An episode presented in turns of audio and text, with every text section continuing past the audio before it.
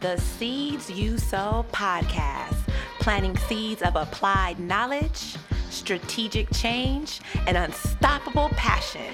Coming to you live. live. What's good, everybody? This is the Seeds You Sow podcast coming to you live, KUSF.org. Was that a good note? Was it not? Is it good? Damn. I'm your girl, Aisha Tripp, coming to you live in the studio with my host. Do we, I, just, I love y'all. Michael, We Damon. love you too. Love you too. Yeah. Too, Ashley. Doing great. We're back here in the studio today. Back again. Yes, and we have a guest with us. This Michael, Mr. Michael McNair is our guest for today. Thank you for uh, having me on the show today. I, you guys are unbelievable. I feel like it's uh, with the energy in, with the with the energy in here already. I feel like it's gonna be a real good show. Hey, Welcome, brother. Welcome. unbelievable, y'all. I'm like, hold on. I'm like, oh, trying to guess. Like, okay, that sounds great.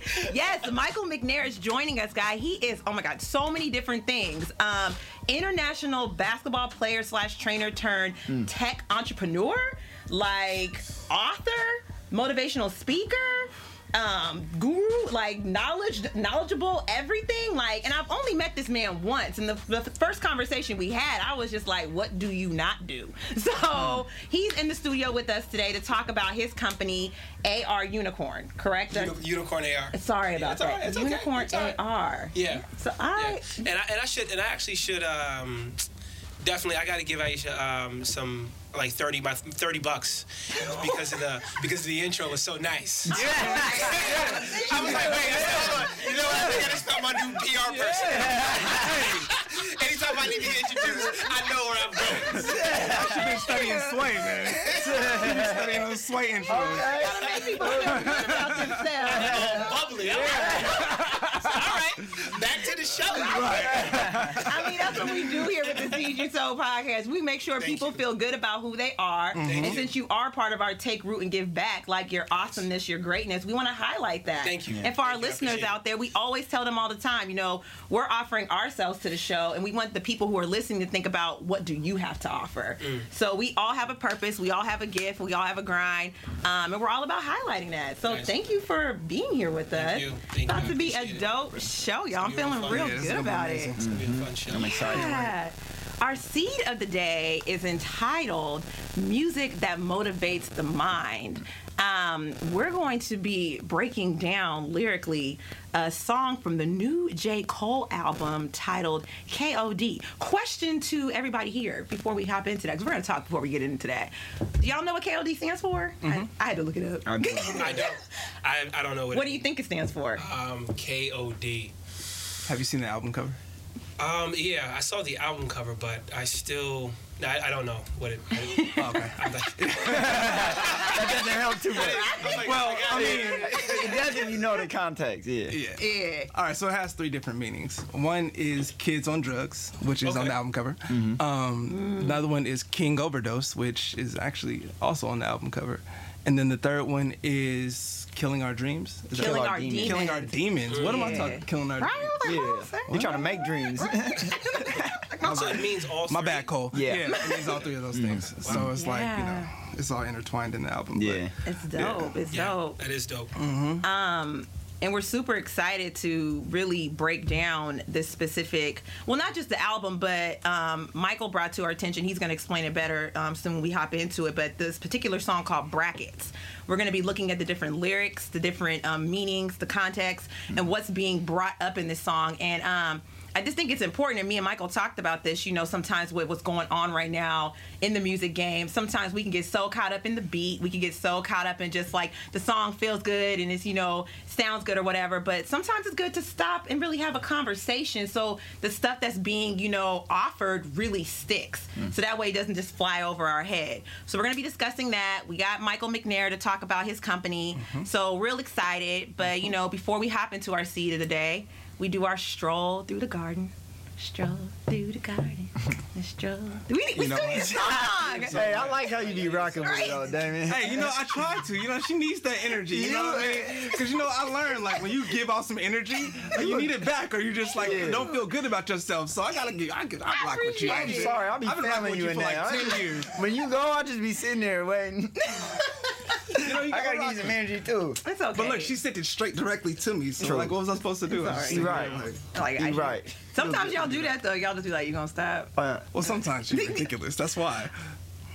Uh oh. Okay. Um, back to. All right, so we strolling through our garden. Let's check in, y'all. How you know I got some things that are on my mind going on in the culture and stuff like that. But I just want to check in with y'all. How y'all feeling about stuff? Uh, Childish Gambino, different things. you saw that video? Did y'all see that video? I haven't seen the video yet. I accidentally almost showed it to my son this morning. No, no, let me correct Oh. that. I did show it to him until No, that one point, and I was like, oh, oh! no. And I turned it off. But he I saw did, it. I did. I was gonna ask you. I I did haven't seen see it. Nah, me, Okay. I. I'm not good. I'm not the only one. Yeah, you're It's not. okay. Okay, we're not gonna kill it, but after Yeah. y'all should definitely check it out. Okay. 'Cause it's called "This Is America" and it's basically like commentary on a lot of things that are going on in America right now. Okay. And yeah, it's very graphic, and you Wow. should not show a six-year-old. Oh, No. I think you I have know a what you're six-year-old in your life, keep them I away was from about that. to be like, damn it. I, I, I didn't know. I had no idea. He was just dancing, and all of a sudden, I'm like, whoa, like, oh, I yeah. can't do this. Yeah, no. so. yeah, I actually did see that highlight. Yeah, oh yeah. Yeah. Yeah, yeah, yeah, yeah, yeah. yeah. check What I, it out. Mhm. what I will say about that is uh, my morning started with a real funny text in my group chat by one of my friends that said something like, I didn't realize Donald Glover and Childish Gambino were two different people. I didn't know he had a twin. And I'm like, nah, bro, he Wait a doesn't. minute. Yeah. It was hilarious. You know, we. It think, made me laugh. They look very close. Very I like, I saw a movie. And I was like, like, damn, is that the same is that dude? Yeah. I just kind of feel like you he came out like my first introduction to him. Shout out Issa Rae, awkward black girl. Um, Even though I still need to watch Insecure, I, Lord forgive me. I'm, I'm an. You I, haven't watched Insecure. I saw one Never? episode. I love Issa. She the homie. You don't love Issa. I mean, That's like saying I'm a, that's like saying I'm a Laker fan. It's like, all right, name the uh, starting Um, lineup. Oh, I don't know. Hold on, no, recant. I watched one game. No. I watched the game. No, rewind that back because if you think about dude. it, I'm an authentic Issa fan because I was I right. watched the awkward black girl I on did, YouTube back in the day. Everybody but you gotta stay with your So- people. no, hold on, Like hold I'm on, a hold on. Kanye West fan, Hold on, right? Wait, okay, so now you're gonna cut me off. Through and through. See, I didn't get to finish my go ahead. sentence. Thank you. Sorry, All right, so I'm just, you know, it was the energy, like I said earlier. like, yeah. All I'm saying is, I rocks with Issa. It's hard for me to find time to watch TV. Awkward Black Girl, YouTube. I donated to that Kickstarter campaign when she was still raising money to make sure the episodes got put on. So mm. Mm. respect the black woman on her hustle, on her grind. But I, was- the point I was making was she introduced me to Donald Glover. Oh. in um, the episode where they were making fun of spoken word, where she quotes, um, "Rap and poetry had a baby, and it's spoken word. I wish God would abort that baby." I was like, Wow. That- she- and they were clowning like spoken word poetry. It's Damn. hella funny. Watch that episode, y'all. It's This is uh, definitely like a whole different hype than the way we started. But I just want to I just want to say this on air, especially because I know my mother is listening. But uh, this weekend we had a my basketball team had a tournament out in Okay. Sac. And um, both days I, I drove the two hour drive all the way out to Sac and then drove the two hour drive back. And um, he's committed. yeah, I mean, you no, know, just stay out there. Oh, I mean, it might not. You know, I get it. Nothing's more comfortable than your own bed. And I was in Portland last weekend. hour drive. I was in Portland last weekend for a basketball tournament. Yeah. And so this weekend I was like, man, I want to at least sleep at home. I'm close enough to go home. So Right. Might as well go home. But anyway, um, I'm driving back from the game today, and I'm not gonna lie, I always find coaching to be more exhausting than I would expect it to be. Like when you really care and you're really into the game and you're trying to get your kids to, you know, work hard and play hard. Like I'm, I'm out there sweating too, right? Mm-hmm. And so I'm on my way back. I think I'm passing like Vacaville, and I'm really tired. And here's these p- moments in life where you really want to push through and just keep driving Yeah. and not be really safe. But today I made the mature decision to pull over and give me a little bit of a nap. Yeah. And then I got back and I got to drive safe. I felt so much better on the way back. It knocked my day back farther than I wanted it to be, but it was like the responsible decision yeah, 'cause that you is could've hard to knocked it make. Back a lot further, brother. Right, right. yeah, you here? That's So Yeah. I thought about it the whole drive you made as to how I was gonna uh, give myself a shout out out for Yeah. making the right That's good. adult decision today That's- to take a little nap and uh, not keep That's driving good. tired. Because I didn't do that one time and it was not pretty. Mm-hmm. So yeah. Oh, really? Yeah. In San Diego. Yeah. Ac- Downtown San Diego. Is it accident? Oh yeah. Oh. Like actually I got in two accidents in three days. So so my brother was in the Navy and you know we was in school in San Diego. So he was coming back from being in like I think Japan. And um so my whole family was out there and my sister at that time also had given me her car. Oh, okay. So like, you know, I mean we was in San Diego, I was wilding out. I was like Yeah. not sleeping, running around all day and night. And then like my whole family came in, so the first thing we was going to meet him at his uh, ship when he came in. yeah. So on the way, I fell asleep and I like, I heard like a rubbing sound, and I woke up and I was like, my car was rubbing against the car next to me. so Oh like, gosh. that didn't turn out that bad. Like it was just like a little rub, like it ended up like, like, like, it was like a little rub, you know, it was just like a little contact. You know, you know, this is- contact. it wasn't nothing It was just a bumper to bumper, a little. It was it was like slow, you know, we weren't going that know, fast. just woke me up.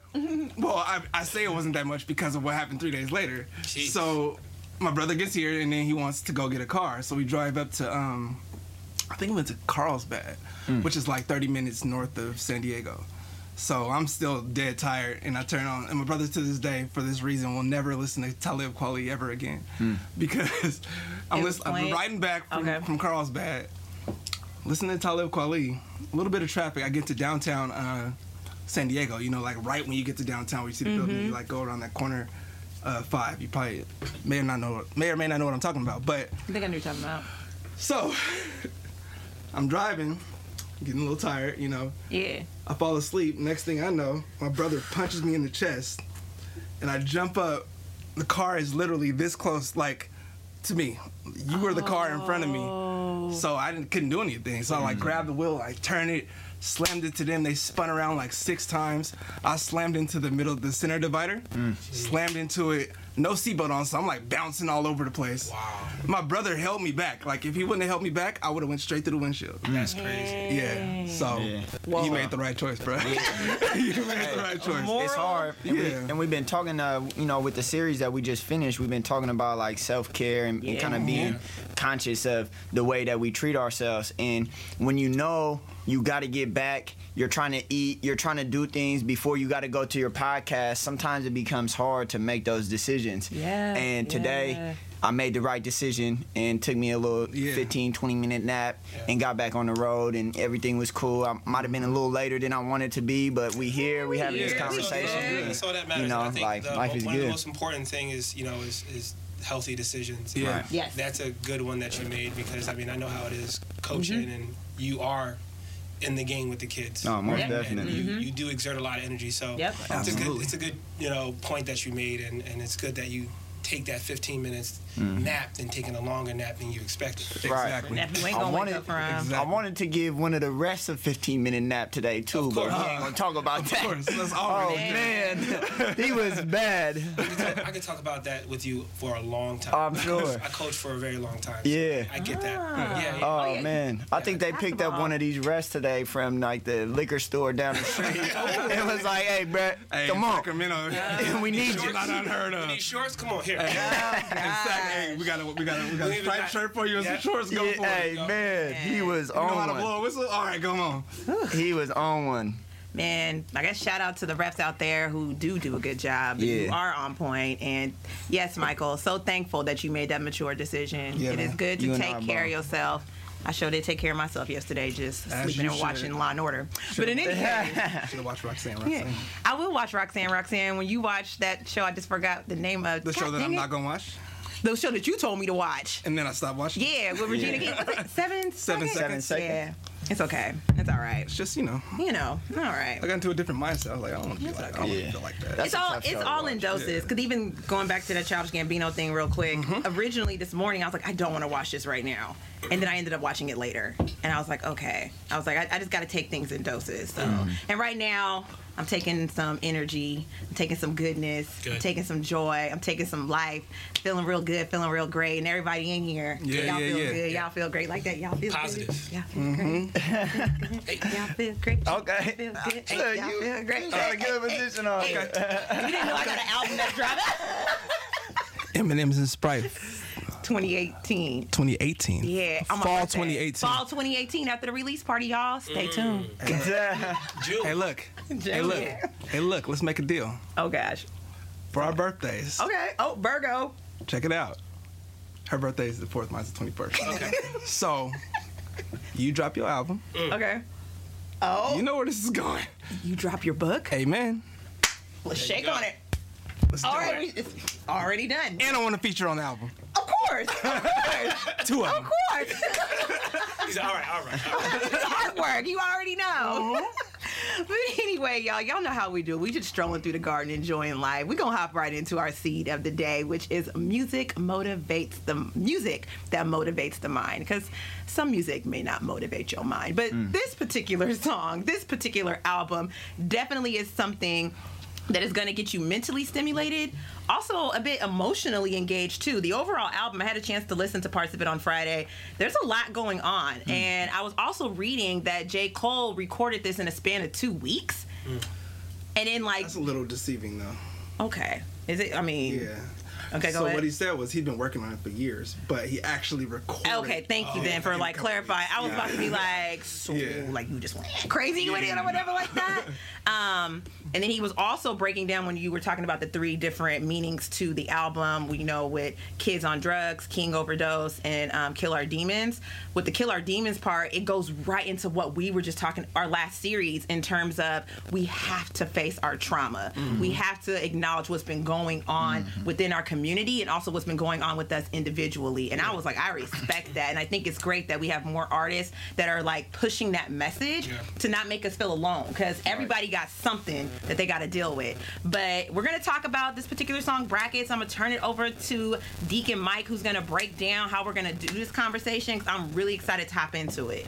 Yeah, so am I. Um, for some of the listeners, if you do or don't know, I'm an English literature major Oh. at SF State right now. Right. And so I sit in these classes and we interpret and break down literature all the time poetry, novels, everything in, in the midst of literature, right?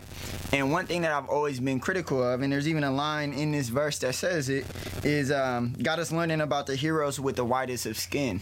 And so often we are studying um, old white men. And I, I'm not gonna lie, a lot of them got a good amount of things to say, and we have like really good conversations based off of that. But as someone who's grown up listening to hip hop, I've always had this dream of embedding our culture into my major. Mm-hmm. And making it a part of what we do. And so I got this idea to use this verse and break it down and have this conversation about it, similar to the way that I do in the classroom, mm-hmm. um, for that exact reason.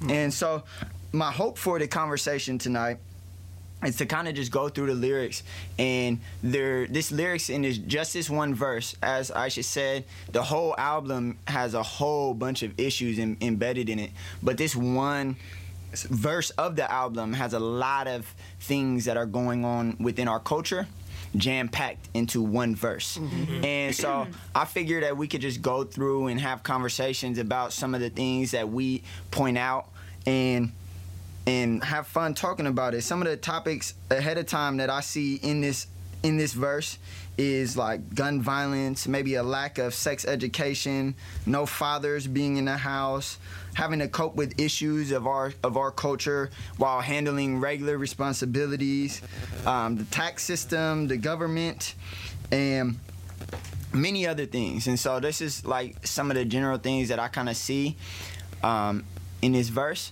I also think that a lot of our young people and even a lot of people our age listen to music and don't have constructive conversations about what's yeah. being said in the music. Yeah, and I yeah. think that J. Cole, based off of my listening to him, would want conversations like this to be had about his music. And so Definitely. that's what we're going to do today. Right. Cool, cool, cool. So, so sorry about that.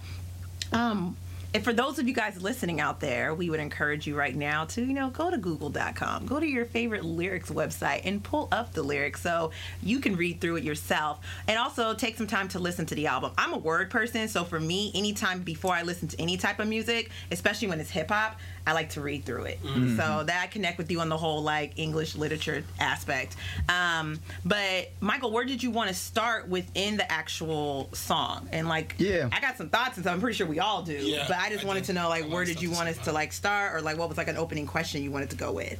Um, I, I guess I kind of want to go like chronologically through the the verse, and um, so the first one, the first couple lines of this verse start to talk about him paying taxes, Okay. right? Yeah. And then it goes on to say.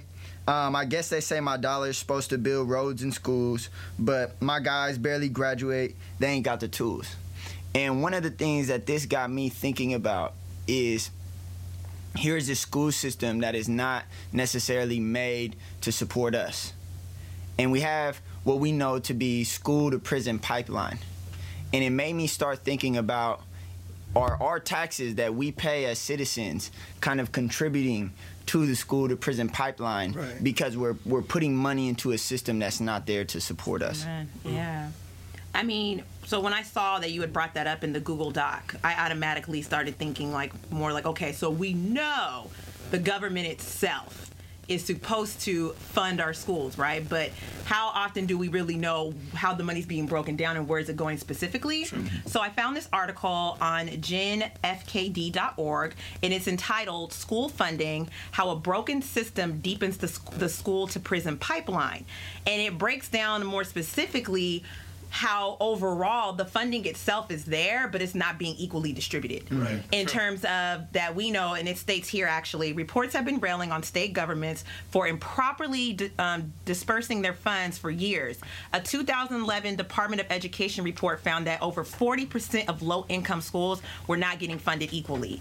Um, there was even like in the example they were giving in terms of like a low income student versus a higher income student, where it was priced at nine thousand seven hundred ninety four dollars that would be spent on the low income student in comparison to twenty eight thousand dollars for the higher income student. Oh man, So that's crazy. The government's supposed to be the, the money's there, Yeah. but it's not being equally distributed, and that goes into capitalism. Yeah. That goes into the system itself and how it plays up against to make sure people are not getting the proper resources they need, and then ultimately will then get funneled into that pipeline and end up in the criminal justice system. Yeah, I think that like when when I saw the lyrics, I so I don't really listen to much rap. Um, I've listened along for a while, but I've gotten more into feeding myself with like opera and like classical music. That's a lot of the stuff that I really listen to now. Hmm. Do I know 50 Cent's like whole entire album? Do I know Eminem's entire album?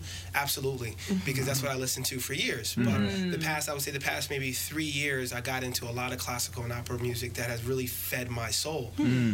I like J. Cole. I like Kendrick Lamar because I like what they say. Yes, Um, and yes. this, and I was breaking down the lines when you did bring up the whole tax and the and the teachers. I'm a big advocate for teachers, you know, making more than hundred thousand dollars a year, and they don't.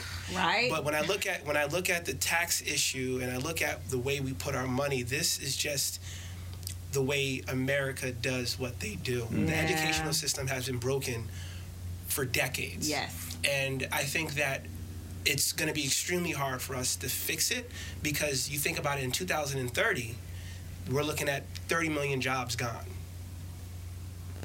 Gone, and that's like not a you know a, a tentative. That's a number that's, That's- going to happen yeah. in the next 12 Yeah. years. Mm. Without a doubt. And you think about so where are the jobs going to go? You know, so breaking down lines like this, it's good because it shines light to things that we really need to focus our time on. about. Mm-hmm. Right. Yeah, definitely. Wow. Yeah. So, the one question that I have is: Do we understand why the funds are distributed the way that they are? Mm-hmm. I don't know the answer to it, but mm-hmm. I would imagine that it may have to do with where the taxes are coming from, right? Do you mean that? So, oh, like- If I am in,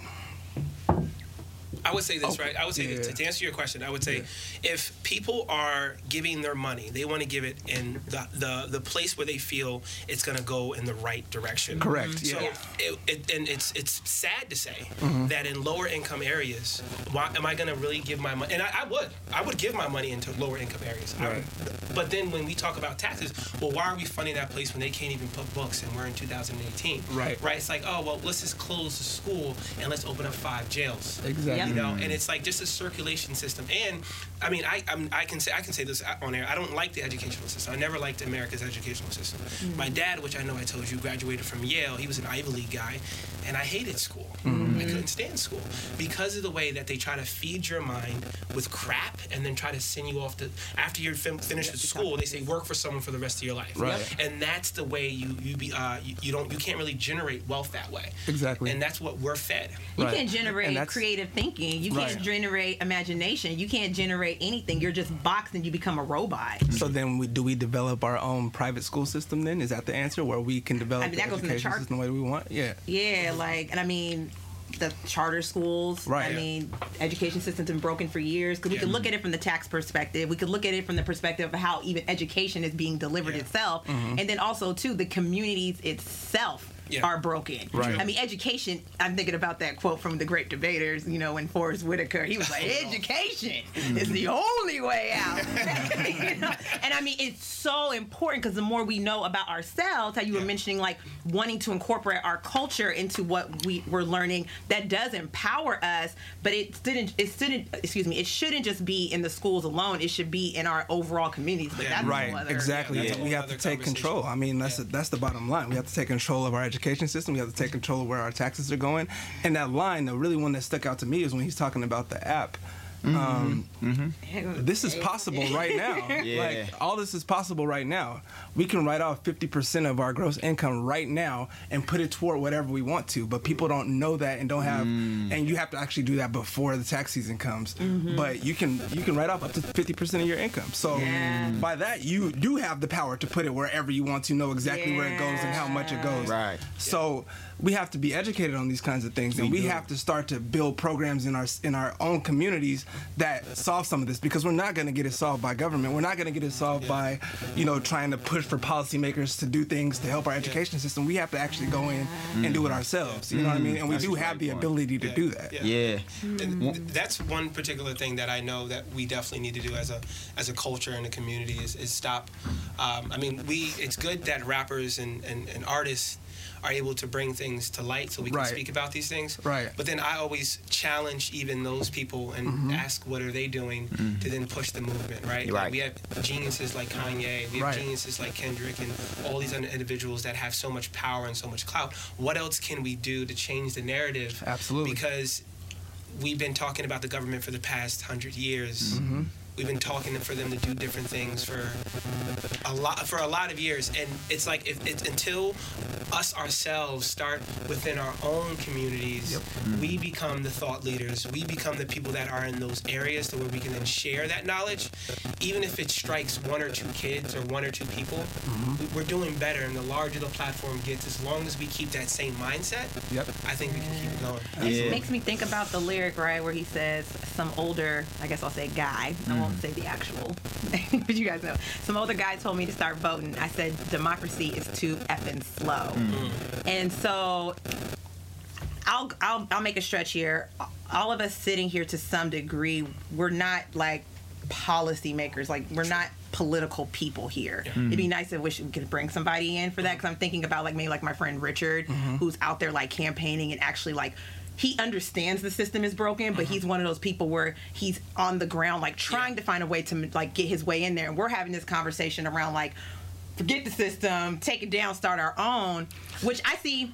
Well, There's, okay, two, there's two different parts. I I'm not necessarily saying that, Yeah. but yeah, go ahead. Yeah. I see like I see both sides to it because when I saw that line like "D- democracy is too effing slow, I was like, well, anything that's going to take some type of change is going to take some time. Mm. And I mean, there's going to be a moment I think, and there, there are moments in history where there's going to be a call to action, and there's Yeah. going to be you know that immediate response, but there needs to be strategic planning. There needs to be thoughts behind what we're going to do next, and so I think there's a lot to gain from like the policymakers who can infiltrate their way in to break down the system as much as there's much to gain from those who decide to protest against the system Mm. Yeah. and are like you know what i'm gonna i'm not gonna well i'm not gonna say not gonna pay my taxes but Yeah. some people do go off the grid like Yeah. that Yeah. to say f it all together so i don't know like that was a very like packed line and i saw a lot being said in that Yeah. And I think Yeah. that's exactly the point that he was trying to make with that line Mm-hmm. is that if we rely solely on democracy, it's going to be too slow. Right. But for me, what makes me so excited to have conversation about this this verse is just because even within this conversation already, like I'm I'm being educated to more things that I can do as a person that's on the ground every day that yeah we have our policy makers that are going to help us in policy making but then we also have to contribute in other ways too Yeah. and one thing i appreciate about the the line that he came up with um, saying the app is for the fir- for the fir- almost the first time in my history of listening to hip hop he not only talked about the issue but then gave an Gave a idea for a solution. Yeah, for and sure. that is something that uh, to to Michael's point like our rappers haven't been doing for for most of what we've for most of the time you know they like they they illuminate the issue to the society which is purposeful and that's good and necessary Mm-hmm. but here is someone who is using their platform and using their mind to actually provide us with ideas Yeah. that now our young black men in the tech industry can start Yeah. to think about stuff like this and Exactly. you know what i'm saying like Exactly. this is sparking ideas within our community that Yeah. we could then move forward with. Absolutely. One of, one of the things that got me, um, the line that I took out of this when I wrote down uh, was about the the whitest. I got us learning about heroes with the whitest skin. Mm-hmm. Um, one of one of the things that I kind of reminded me when I looked at that was. Um, so I, I listen to a lot of podcasts, um, and Mm-hmm. you have a podcast yeah, I do. amongst everything Yeah, So when you have a podcast, you listen to hundreds and hundreds of different podcasts, and uh, one of the ones that I am very privy with is uh, NPR's uh, TED, TED uh, the TED Talks. Okay. And one of the individuals on there that I listened to a lot and over and over again was Titus Kaphar. The um, he is uh, an American artist who will take a portrait from the past and illuminate what he felt the artist did not see and show us what he feels like it could see. So there, one of the things that he put together was there was a picture of uh, a white male and a family. And the family, the guy on the portrait looked so big, like, you know, he was the father, right? And then you had the daughter, and you had the mother, and you had, I believe, another uh, son. And then in the corner, in the little corner, was a black child. And it was like, he said that there's more about dogs talked about in our past than there is about us. Mm. And what he did on live stage, he whited out all of the white people. All of them. He whited mm. them all out, whited out everything else, and made the child bigger and said, hey, look, this is what they're trying to teach you but this is what you need to see. And I'm not, and he's not, and he said, I'm, and so one of his things, which I think this is going to bring up something else, is which I do take, I feel, I feel very strongly about was when he was talking about the monuments that were up. Mm-hmm. Remember, we had a whole debate about the monuments and people saying we should take them down, and he was like, we shouldn't take them down. He says we should keep up the monuments that are racist or are, are separatist, etc. He says, and build another monument next to it. Mm-hmm. Because if we can build something that's fair. next to it, and another person comes up to it and says, this just looks, you know, this doesn't look right. Mm-hmm. Right. That starts a conversation, and, and he says that he says basically, hey, if if there was a street that said uh, a Ku Klux Klan member's name on it, I don't want you to take it off and put Martin Luther King. I don't want it to be known that that got away, that someone got away with putting a, a, a Klan member's name up there. I want people to understand. that. I wanted to generate a conversation, Right. like what he does. So he says art is a visual language, which I feel, and that's exactly what I got when I started really looking at this. And I was just Yeah. like, it's, it's huge. yeah That's no dope. Absolutely. That's dope. That's like, man, as I'm sitting here, I'm feeling the excitement of that I that I feel when I'm in class and we these conversations turn into something that's like super dope. You know, this is exactly why I wanted to do it. One thing I wanted to say about um, about teachers is um, I definitely agree that teachers should be getting paid. I've always I've always felt this way. My mom was a teacher. Um, there's no doctors without teachers. So how is it that doctors get paid so much and teachers don't? You know that doesn't never made sense to me. Um, and I thought a lot about the lines that said. Um, my taxes got spent hiring some teachers that don't look like them. And I just want to put out there that there are a lot of teachers who don't look like the kids that they're serving that are wonderful people. But as a teacher, if you don't take the time to learn about the community and to see how you can empathize with the community that you're working in, no matter how good of a person you are, you're not doing justice to the people that you're serving. Mm. And I think that's where the true issue lies in this line is not the fact that there are people who come from different places and maybe go to school in the Bay Area and then become a teacher or an educator in the Bay Area, but it's the fact that they don't ever immerse themselves in the culture and in the people that they're serving, and therefore they can never serve them the way that they want to. You know, that makes me mm-hmm. think about that's such a good point in the sense that like when I was in graduate school, right, and I'm studying Afro American studies, and we're having all these conversations about critical race theory and the school to prison pipeline and the black community and blah, blah, blah. This is even for like black people. Mm-hmm. You know, you could sit here with your particular type of degrees, have all these pretentious conversations about what's going on in the community, but until you are out there and you've experienced that, like you can talk about poverty, but until you know what it's like to go to bed hungry, like that's a whole other type of thing. Mm-hmm. And I think sometimes people like to intellectually get off on themselves, you know, like, oh, I'm, you know, mm. helping the little black kid or Yeah. oh, you know, I'm writing this thesis on black people, but it's not about that. The education is there so we're informed, but it's important to take it a step further and like engage, not just like read about it, but really in- experience the people that you are serving. Mm. Yeah. I really feel like education is a servant leadership type of um, position. Right. And it really is something in our society we don't really acknowledge and highlight the way Yeah. that we should. So I, I, But one thing I will say for, for the teachers out there is that although it's an unappreciated profession, the the influence that you have on young people is so strong Yes, and such a true. beautiful thing that like oftentimes you end up getting rewarded in a different area of life you know Yeah. unfortunately you can't get rewarded financially like you deserve but at least you do have um, those young people and their connection to you that is like a phenomenal reward and i experienced that both on the level as like an educator and as and as a coach you know Yeah. you, can, you gonna get ask- that I as was well say, hey, we're all teachers at the end. Oh, of the day. Right, yeah, absolutely. At the end of the day, we're all teachers, and from the basketball floor Mm-hmm. to anytime you get put in a position to where you can tell someone or show someone in any other light, you become a teacher. And Right. That's on the basketball coach floor. That's on inside the classroom. Mm-hmm. That's I mean that's everywhere. That's if a little kid comes up to you and asks you a question or anything else. You know, I think Mm. Right. and that and I think that's the part where a lot of us need to understand and and then run with it when we can.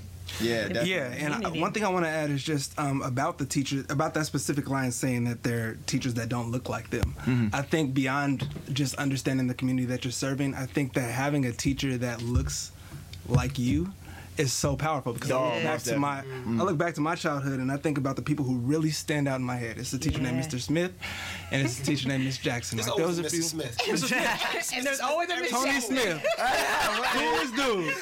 He was my English teacher in the eighth grade, and then he was the basketball coach in high school. had to be and I mean, I don't know. I'm not saying that. That's all I'm yeah. Mr. Smith was the man. So to this day, I remember Mr. And my sister also had him, and she also like had a relationship with him. Mm-hmm. But the point that I want to make is that having someone that looks like you to teach you and show you both just educationally and just personally as Right. as personal growth and for have that person with you every single day and seeing you and being able to mm-hmm. connect with you that way mm-hmm. is is is immensely powerful like yeah it's, it's unfortunate that you know a white man couldn't have the same effect on me because I have some very very very strong influences that were white males as well but like Different. it's a Most different thing Yeah. it's a different thing because when I looked at Mr. Smith I was like mm. okay, at least I could be like you. You Right. see yourself. You know what I that mean? I person, could be like you. Like you, you're smart. You're teaching me this stuff. Okay, so when I grow up, if I do what you're telling me, then I'll be mm-hmm. like you. Cool, Right. that works. You know what I mean? Yeah. But if it's some other definitely. person, I'm like, well, like okay, but I also understand that you have a lot of other privileges that I don't have. Yeah. So. Or I don't feel like I have at least. Yeah. It's- so you know, there's just that power in having those people. Like Miss Jackson, for example, was a very motherly woman, like fifth grade def. teacher, and to this day, I, I'm looking for her. I'm like trying to find her and go back and be like, Jackson, hey, where you let- at? where you at? And actually- Where you Sorry, at? Miss Jackson. her niece her niece is like one of my good friends too, so I can find her. But like, Shout out to Miss Jackson. yeah, what's up, Miss Yeah. Jackson? That's crazy because like you're having me like reminisce and I'm just now realizing it was not until I was in college Me too. that I had my first African American woman professor. Mm-hmm. Shout out to Dr. Leak. And then when I was in graduate school, my entire thesis committee were black women. Mm-hmm. Maisha Winn, Tracy Curtis, Sandra Adell. And I was so empowered by that. Yeah. Um, and it's crazy because I, I remember at that time I said it took me until I was in my 20s. Me too. But I mean, you mm-hmm. know, they were women with PhDs Yeah. Mm. doing their things, extremely intelligent, like, and it helped and it was empowering. And so, and I, Yeah. we, I know as we're working with the young people we work with today, Yeah. that's exactly how they look at us. And I, my, uh-huh. one of my philosophies as an educator that I've learned over the years, even though I may walk into a classroom or into a situation where, yes, I am the educator, yes, I am giving a lesson. I am actually learning something from the people Yes. that I'm engaging with. Right. Right. Because yeah, you may have the given knowledge, but there's something that they're giving you too. And I feel like when you're able to be humble to that, mm. that's where the true exten- exchange is. So Yeah. Absolutely. I want to uh, give a shout out to to my good friend Dexter too, who uh, just graduated from uh, the School of Education at University of Michigan. And um, yeah, one of our other friends who uh, works in, in OUSD, his name is Lamar, had an Instagram post of him um, walking the stage. Okay. And he said that this white lady next to him was like, "Oh, is your friend gonna be a teacher?" And um, and Lamar was like, "No, he's not." And she was like, "Why not? Like, we need more male teachers." And he said, "Nah, he's not gonna be a teacher because he's gonna run the school."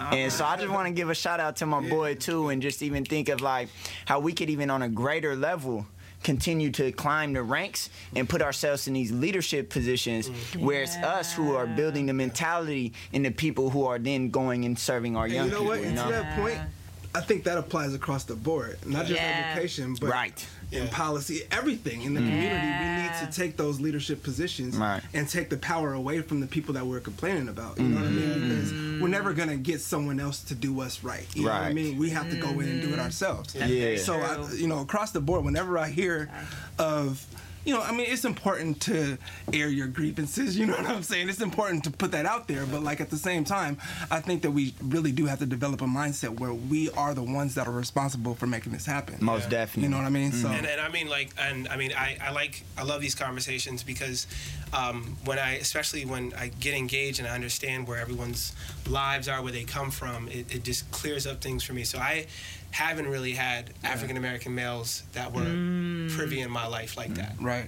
and my father who was an unbelievably smart man Mm-hmm. I mean, he left when I was 10. So the first person in my home, of course, was my mother. Right. Uh, but outside of that, it was a lot of white males. Yeah. And that to me, I, I looked at things differently. I looked at, I mean, I came from a basically, I was probably 1%, you know, black in where I where I live at, mm-hmm. uh, and that was from city to city, from Boston, Virginia. I was in Fairfax, Virginia. Mm-hmm. That's where I was born, mm. and then New York. I for 20, 24 years, I lived in very nice houses. I lived in a mm-hmm. very privileged area with a lot of white, Caucasian, mm. Asian. You know, Chi- it- that, that's just the way that I lived. But when I went to school, I went to a pretty. I looked at. it, I was like, oh wow, that's that's what Spanish girls look like. Oh, okay, mm. all right, this is what. Like, you know, what I mean, I, I had the. But my in home, I had three sisters that were very, very pro-black and very, very Afrocentric, and mm-hmm. that's where I saw a lot of that at. Mm. Right. And especially my uh-huh. mother being my mother. So Right. when I mm-hmm. got outside of the house, I was like, okay, one of the main individuals that I really connected with was my basketball coach, mm. And he was um, he was um, Puerto Rican, mm. mm-hmm. and me and him connected very very well. I think he also knew about my family and my life, so mm-hmm. that was one of the first individuals that kind of was took me and was like, hey, you know, come to my house, and I know you're playing on my team, but you know this and that, and and I, and I kind of saw that, and I was like, you know, this is different, right? Mm-hmm. He, he doesn't look like me, so I had to grow up throughout life Yeah.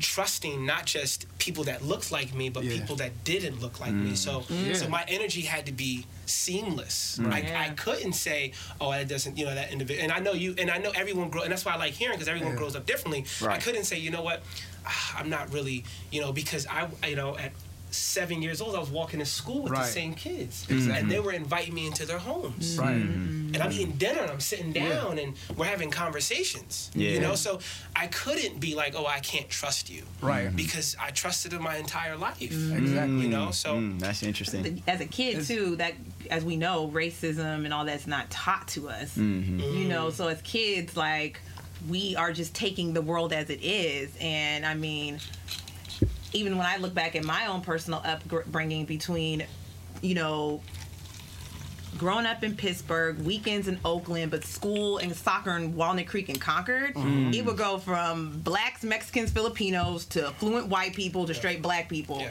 So like you will Right. see and you learn how to like Yeah. navigate and like I think at the end of the day, like the color is as we know only skin deep. Yeah. And in my opinion, it is about the connections with everybody that you make. yeah. Um, but then also, you know, recognizing what does go on, but not letting, at least for me, not letting that stop me from making connections with yeah. other people. I would say it is taught. oh, racism is. That's what I. Yeah, oh, 'cause did I think not say that? You said you said racism. You said racism um, isn't taught. Or something see, like you And, and I was like, I said, I said, it is. I said, I, My I said it is taught. There's, there's like three of those in every episode. Don't worry about it. I, I just want to make. I should Because trip. right when you said that, I was like, That was the first one. I There'll be should two be more. Let me like state the air. Racism is taught. It's not I was inherent like, though. wait, Yeah. Like, you, you study Afro American studies? I was, Yeah, right when you said that, I was like this. I was like, should I? Should I? no, should I? Should I? Oh man. But I I was talking too fast. Oh, Thank that's you for okay. that. No, Thank So I do want to add though, like, um, to your point, I had a very, very similar upbringing to you. So like that's why people like Mr. Smith, who was one out of you know a sea of others that you know stood out to me, or Miss Jackson. The rest of my upbringing was pretty much exactly the same. Like my dad was a merchant seaman, so he was out for like eight months out of the year or more. Um, so yeah, I have the same exact uh, background. For me now, just understanding, but at the same time, my family were in Richmond and Oakland, and like you were saying, so like my personal experience was very diverse, and I always have had very good relationships Yeah. with people of whatever their background might be, whether it's color or whatever other factors you may include Yeah. Was very diverse. But I, I did also see the other side where in the black community, the mentality and what we were given specifically in communities that were predominantly black, I saw the result of that as well. Mm. And I saw my cousins who had almost similar, like they lived maybe 20 miles away from me, right? Mm. So I would see them very regularly. But the community that they grew up in was night and day from the community I grew up in. Mm. And their experience was much different. And where they are today is much different than where I am. You know what I mean? Mm-hmm. So having that understanding, I so I had a very, like I said, diverse upbringing. But my best friend cousin mm-hmm. had the exact opposite. Mm-hmm. To where you know the things that we're talking about, the mentalities that we're talking oh, about, yeah, we was ingrained in that. You know what I mean? So I saw that in parallel to what I was doing. Yep. Mm-hmm. And today, unfortunately, he is about to get out of a eight year bid Wow. Mm. in like 30 days, I think now. These are people in And this is a person that yeah. I was with, like mm-hmm. I said, in parallel. Oh, yeah. 15 miles away. I saw almost weekly. Yep. Spent time with every single like chance we got. Yep, we all have that And I- family and friend member. So it's real. So my point, I guess, is that when we have those types of backgrounds, when we have that type of information that we were given to be able to get where we got and to have the mentality that we got, we have a responsibility to Yes. go back and try to give that to the people who may not have had it because Right. Yes. you know. A couple factors change, and I'm that person, and he's me. Yep, exactly. You know what I'm saying? Yep. And I have to understand that as well. All You know what I mean? So that's why I feel a strong responsibility because I mean he's not even the only one. There's many that I could Mm-hmm. talk about, but like understanding that and then respecting and um, being thankful for where I was able to Yeah. get. Like I can't be comfortable just continuing in the way that I am, Right. and seeing and knowing that all this is happening, and you know, generations and generations are continuing in this the- in this cycle. So, uh, I want to say once again, like I, the system is the system, Yeah. Yes. and it's gonna be the system. Yes. Very and true. there are not. The, the system is not today working trying to figure out how to make us happy. Yeah. and, I would, and I would I would ask to yourself, Mm-hmm. uh, like the way that you broke that down, is it the fact that those were the you know the cards that you were handed, or those are the ones that you took? Because I don't think we give enough credit to the to the stuff that we we get handed, but what we take from that. Oh, Like, absolutely, Yeah. yeah. you know, Oh, yeah. sometimes even you know being in prox very true from, Mm-hmm. from 15 you know even if it's that close and he got dealt that when he gets out what is he going to do now Right. Mm. right That might be his journey. that's his, that's his journey, and that's Right. the cards that now this is the cards I'm labeled with, or whatever I got, and this is how I'm going to take it. I'm going to go and I'm going to change something. You took what you learned Mm-hmm. and you went with it. Some of us get taught. out There's a lot of us. that Yeah, get oh, absolutely. From some very good people. Yeah. And fail. Yeah. And don't use the. Yeah, and, and absolutely. Mm-hmm. Don't, and don't deal the right hand and still go back. So I think we. I I think we don't really give that much. Like for you, you took the the, the hand that you were dealt, and you said, you know what? I'm not just going to play the hand. I'm going to take Right. it. I'm going to Yeah. take what I can. I'm going to give more, Yeah. and then I'm going to ask for more, and then I'm going to ask for you know. So environment. And you know what? And the way that I- responsibility is very, it's very real. Yeah. And it's very, it's something to, it's a balance of both. yeah, mm-hmm. So what I'll say is that I definitely, without a doubt, say that I was dealt a much better hand than he was, mm-hmm. and I also say that part of my part of my privilege, I guess, was mm-hmm. seeing him mm. and what he was going through, or what he like how what he was dealt. Because I looked at him and I looked at myself and I'm like, wow, like I could easily be Yeah. in Right. this situation. I could easily have the examples or not have the ex- or lack the examples. Yeah. But I have them, and now that I have them, Yeah. I have a responsibility. You know what I mm-hmm. mean? Mm-hmm. And Give that gives that makes me respect my position much more than if I didn't have that example. Yeah. You know what I mean? So taking that example and doing with it what I did and being pretty satisfied with where I got. I can't just be like, all right, you know. Nah, what's let me the just, saying? you know, They say like, you know, it's a simple saying like we're blessed to be a blessing. Look, if you look at it Uh-huh. from that spiritual aspect. But I mean, going back to the song itself, see how all the different conversations it spans. Like, because we're gonna have to wrap up on this conversation. Um, Michael, was it like another question or another lyric that you wanted to highlight? Yeah, um, there's there's two that I want to highlight, but I'll ask a question about one. Uh, the first that I, the, that I just want to highlight is um, here are like the subtleties about language that create such powerful emotions, and um, it, it's maybe a little bit harder to read, but I think you can read it the way that he raps it on on it um, on the on the song. But when he says "damn" at the end of this verse it gives off that feeling of overwhelm like damn damn you know? And i just want to point out that this is like the small pieces of of the the language that we use all the time that end up being so important. And that's why it's so fascinating to me is that here is this one word the most meaningless word in the entire verse and yet it encapsulates the whole verse perfectly by just bringing an, emo- um, an emotion. But what I want to ask a question to y'all about, and um, I've been just sitting here excited, really excited that this conversation has turned into what it's turned into. So thank you for for bringing y'all interpretations to this, because this is exactly what I hoped for. Um, but I've been thinking about this line has been on my mind all week, and it's the line that says, "Maybe we'll never see a black man in office again." And I am wondering, like, what y'all are thinking about that line and what you think J. Cole meant when he said that. Because obviously, it's a clear possibility that a black man comes back to being in office. You know, we we've been there once before. We have all the opportunity that we need to get there at this point. Um, but here he is, and he says in this verse that maybe a black man will never be in office again. And what do y'all think he means with that line? maybe it's not a black man, maybe it'll be a black woman. now. Mm, I could go for that. that's one. dope. Uh, yeah, I, me too. You know, so I, I can I think about it that way. Mm-hmm. Um, I don't know. I, I think about it, and uh, from you know, I don't really hold. I don't really speak that much politics. I kind of keep a lot of what I think about politics from you know left or right, um, from Republicans or you know Democrats. But I um, I would have to think about who else is out there um, to really represent uh, the democracy that we can kind of uphold and kind of push. But I, I don't. I mean, I don't know. Yeah. I'm thinking about it now. Like who else is next? Yeah. Who else is up other than I would say Michelle Obama Yeah. um, or They're uh, talking a lot about. Um, why am don't I say Kanye, man. Don't you say Kanye? Not Kanye. Oh, okay. Kamala Harris. I was, I was, Kamala look, Harris. I was just, I was- That's they're talking a lot about her. I- Um, I thought but we'll see. I thought a lot about the line, and I think um, what kind of makes me a little bit nervous and about about our future is there's been a lot of speculation as to like Obama got into office and you know the the country allowed it, quote unquote allowed it.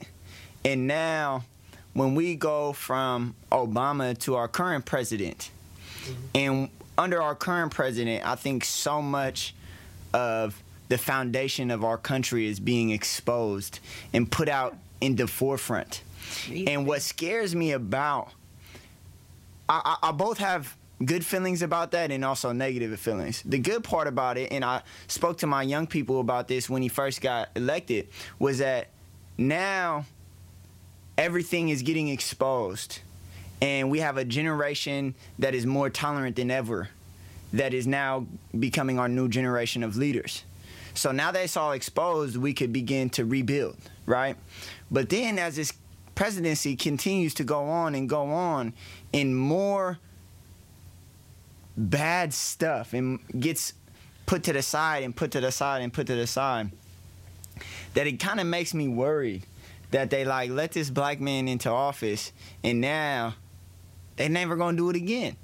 they never gonna let nobody in there again, and they just gonna Well, get think- back to where they want to be. You know?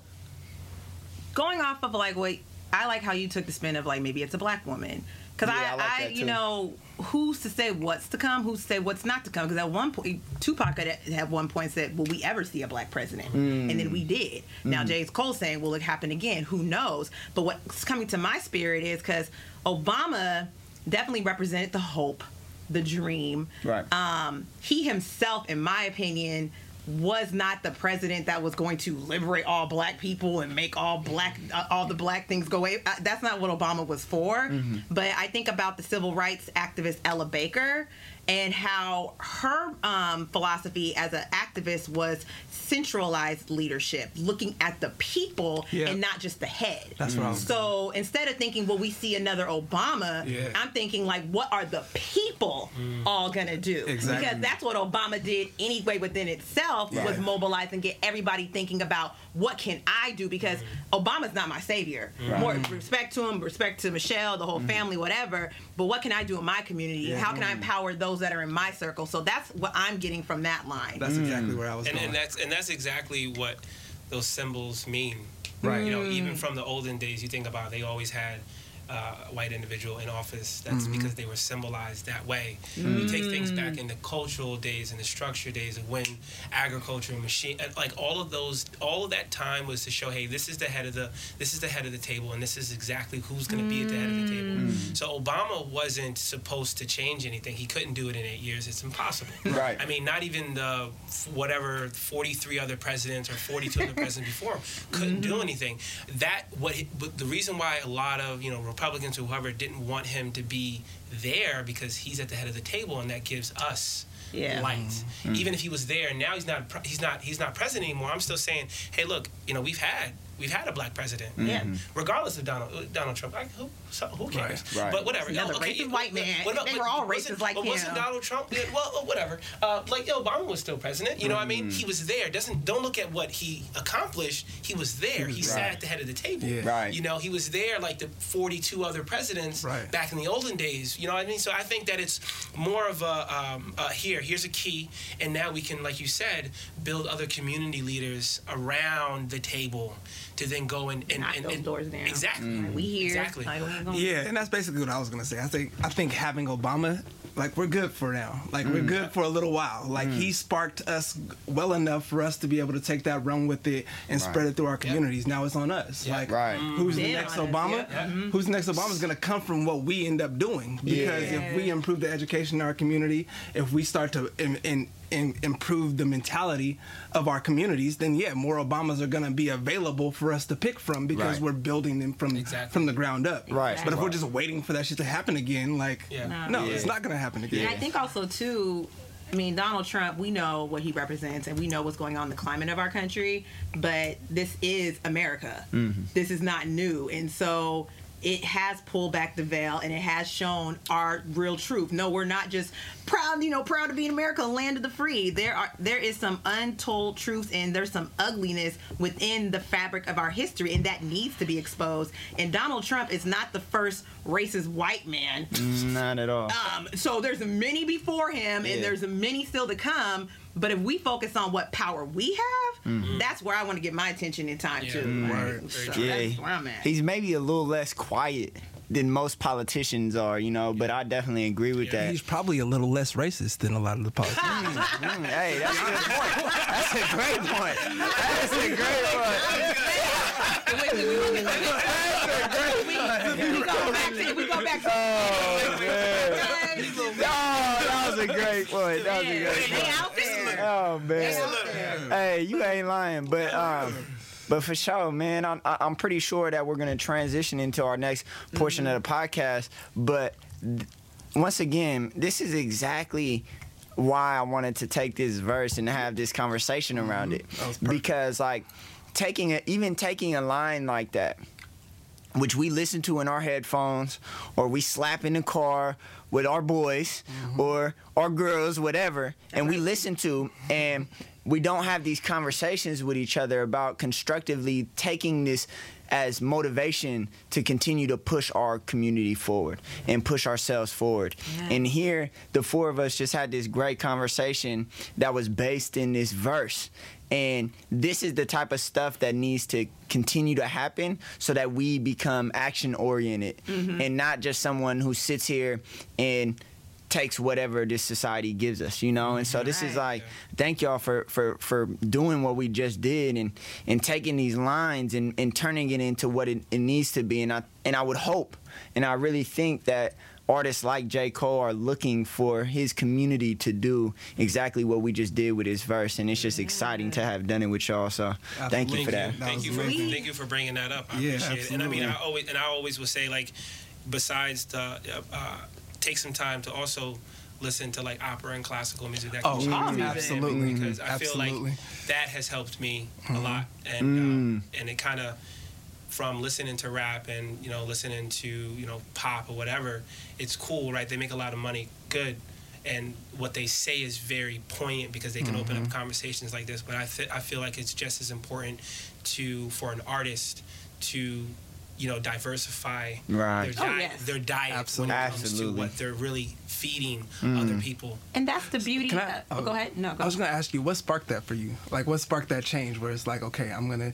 Was it a spark or was it more like you just started to gravitate more toward Well- that kind of thing? Well, my dad listened to a lot of it, um, but I didn't really start to really dive into until I was after probably after 25, 20, about 25. Uh-huh. But what really got me into it was the fact that um, I read more. Yeah. And um, I think I read like 68 books last year. I'm going on 100 this year. Wow. Uh, but the past couple years, I've just been li- reading more. And when I read more, I started to feed, my brain started to feel better, right? Right. And then when I started listening to more music, more classical music, I wasn't just listening to, you know, eh, you know, F this, F that, this, that. And I was like, man, I feel different. Yeah. You know, like Yeah. I'm listening Wow. to Mozart, I'm listening, Yeah. you know, to Bach, I'm listening to all these people, and the Yeah. music starts to change. Yeah. It doesn't sound like all that other stuff is noise. Right. That Lil' Kim, the Nicki Minaj, Cardi Yeah. B, all that stuff to me is Da, da, da, da, da. Right, it's- da, da. Hey, but you know, it's good. Some people, and some it's people wanna get into Well, it. and I mean, good. and I yeah. respect, Yeah. and I I'm not it. saying And, and I respect But- it, and that's and that's what they like. But I, to me, Mm-hmm. and in my life, in my journey, Right. it sounded like noise, and, Right. and it didn't sound good anymore Yeah. like it used to. Well, Wow, I think the great thing with like this conversation and you even breaking down the importance of diversifying your music repertoire for our listeners out there, since we just broke down these lyrics, we definitely want you guys to take the time mm-hmm. to break down, have conversations with your friends about what you're listening to, and making sure it's not just noise. Because it mm-hmm. all feeds us differently at different mm-hmm. times. Yep. But whatever you're listening to, whatever you're taking in, think about it. And that's that's like the basis of our podcast within itself. The mm-hmm. seeds you sow is about planting seeds of information. Those seeds really take root. So be mindful of what you're listening to and what you're taking in. And the beauty with art within itself, and this is why we're all artists, art activates. Art mm. creates those conversations. And when you have that power, let it be through music, writing, visual art, whatever, you have a lot of power in that. So mm. I am so happy to be an artist. I am so happy we had that conversation. And I'm happy to be black. Amazing. I'm happy to be, Be a black. woman. And I'm happy to be in America. And I feel empowered. And yeah, high fives dope. all around. High was fives to our listeners. That was the first teach you so high five round, by the way. That was. That was. I like that. It felt good. It felt I good. like that. On air, yes. Oh, okay. Oh, okay, cool. I like that. That felt But good. we are going that. to segue into our take root and give back, which is super exciting because we last month, you know, we didn't have a guest in the studio for the month At of all, April. right? No, because our last guest was um, shout out to Melissa Jones. We were highlighting her book, um, Black Girl Mango Seed. So Make that audio book, Melissa. I know you're listening. you want Brianni to make her audio book too. Both of them, yeah. Yeah. Yeah, you too, Brianna. you listening too, I know it. But we're super excited. You're our first guest for the month of May. Um, also, our second guest, where because Delia was our first one. Most of our guests in the past we've known to some degree as like friends. Now you're officially like a friend, of course. Right. Um, Most definitely. Right, man. you, you home. We gonna kick. We all gonna kick Brother. it after this. Yeah, you are brother, man. Yeah. Yeah. Um, but we met Michael off of the Young Black Professional Group. I put a blast out that. about yeah. I'm gonna sign you up on that. Yeah, send me put a link. blast about Yeah, the. hold on. Oh. You, are you on it? Nah, All can I right, get I on need to be on it. Hold on, she leaving us in the dust. How long we been doing this? oh, no, I thought. 10 years. We've been doing this for a long time. Yeah, ten years. Oh, You called me your brother. All She right. called me her brother, y'all. All them other times I didn't like, you know, make sure we all good. The one time I forgot. yeah, We and gonna let you know about it. Give you We gonna let, we You gonna let you you know about it. Any other That's time. love right there. That's what brothers do. So, Keep you on your toes. Young Oh, Black man. Professional Group put a blast out about the podcast. This man responded.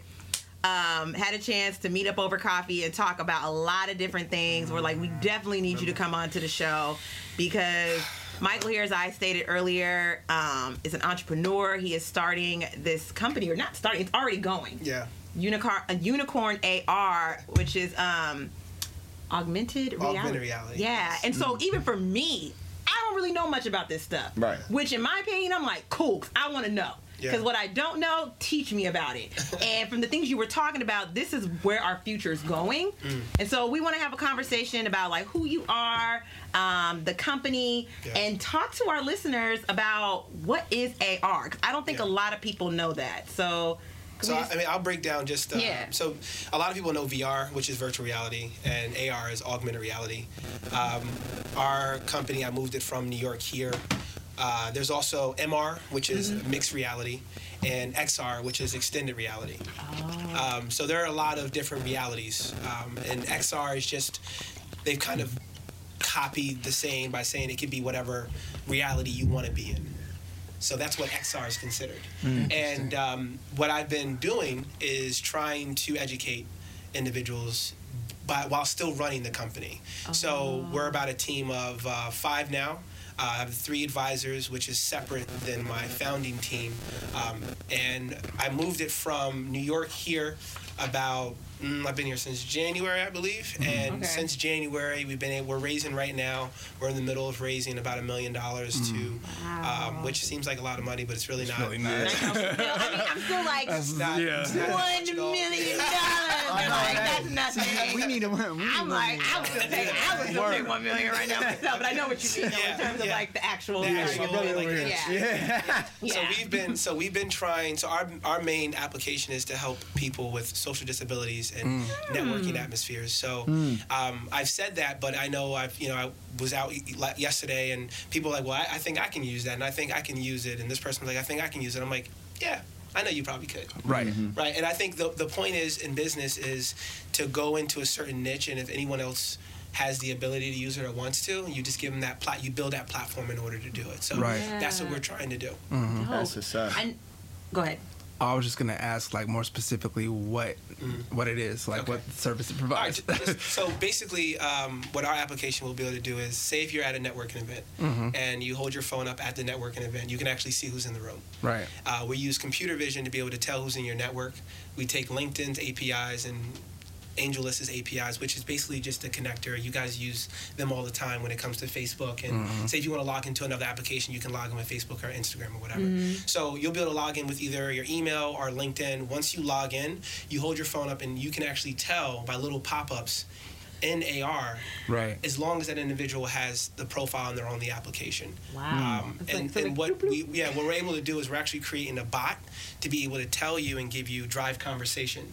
So one of the mm. things that we've seen and we've done research that one of the first things that, that people have issues with is with social disabilities that first initial hello mm. and what should I mm-hmm. say. So Whoa. we're, we're teaching a bot to be able to tell you and drive conversation just by pulling certain keywords. Right. So if I walk up to you, I can say, "Hey, I see you're a basketball coach in so and so area Right. my son, you know, needs a basketball coach. How can I, help- you know, how can we connect?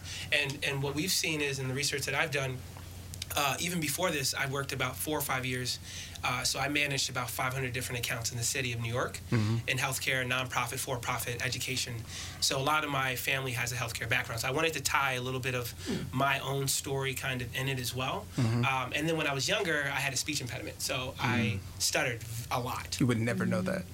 Everyone said, I've heard that so many times Yeah, for sure. but it was very, very, very difficult. And I got made fun of. I mean, it was bad. Um, but it, it, but it happens, you know. Yeah. And, and I don't speak that way anymore, which Right. I'm, I'm blessed to. But that is basically what we are uh, doing and what we are going to accomplish. Uh, You the- answered my question Wow, because I that's wrote down like the social disabilities, and I was like, my question was like the research behind the need for this. And mm. so, and I mean, I- I'm not asking like for a specific number, but even you giving your personal story with that, like, gives me more of an idea. Like, so who are we serving with this? Mm-hmm. So, like, that gives me like a better understanding, which is like, this is something needed. And then I noticed on your website, and like we kind of talked about this before, in terms of being a young black man in tech and doing well, not. I mean, it is tech, right? It's tech, It is yeah. tech. Oh, right? that's Trust me. that's like the epitome. of Okay, tech. I'm like, you know, is it Like, tech? Oh, I mean, is it a different kind of sector of tech? no, that's like- I'm, I'm face. I'm facing. Yeah. Yeah. And so we've had conversations in terms Yeah. of like the representation of like, you know, black people in tech. And so you mentioned like leveling the playing field. Yes. And so could you speak about that in terms of like why is it important that our community, like Mm. the black community, have a better understanding of like AR and where it's going? Because I myself Yeah. didn't even know Yeah. really. I think um, to that point, it's a very, very good question. Um, I, I get asked this a lot in our community when I do have conversations, and I can't harp on it enough because I am very passionate about this. Me too.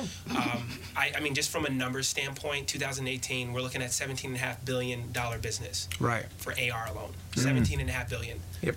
Right? We don't know that. Mm-hmm.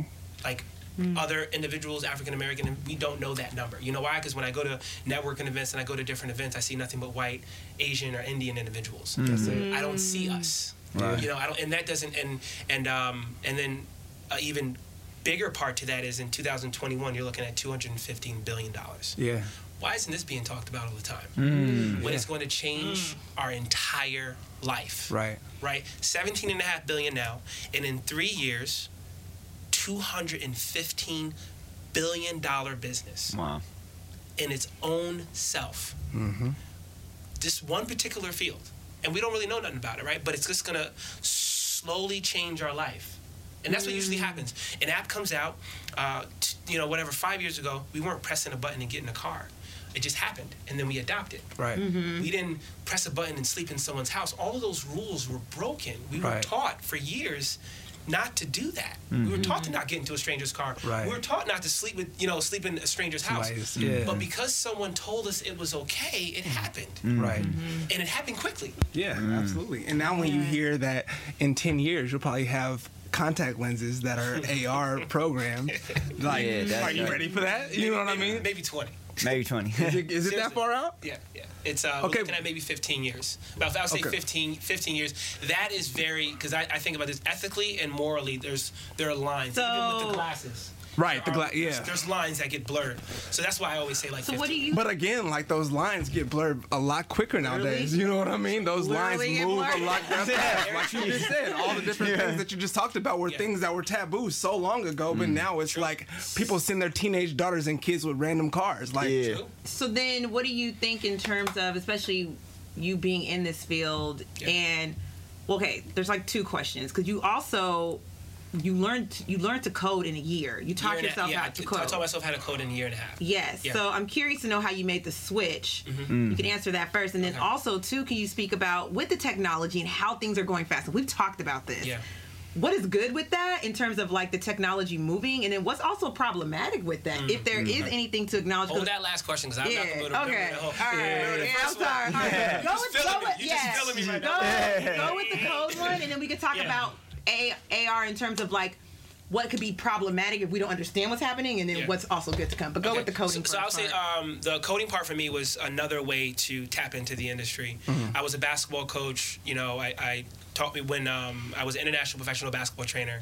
So I trained kids in Europe. I trained kids in Italy. I've been to Italy maybe seven times. I went back Wow. About six times to teach the kids in Italy. Hmm. Um, I played for about six months, but in but I really gained and built my business in New York, tri-state area, where I gathered kids, and that was just a part of you know my competitive grit about surrounding myself with things that I love, Mm-hmm. right? And once I start to love something, I just I'm, I mean I want to immerse myself with it all the time. Yeah. Right. That's just the way I think a lot of us are I'm as well, same way. right? We want to Yeah, do something whether absolutely. we're passionate about. Yeah. We want to be around it all the time. Mm-hmm. So I knew that I could love when I found out when I when I found out about basketball and I loved it and I was able to love it for that long. So I knew I could love, which is a very you know some people they don't know if they can love or not. They're like, oh, well, I don't commitment. And I knew I can be committed to something. Right. So uh, when I got into coding, I got um, I got curious.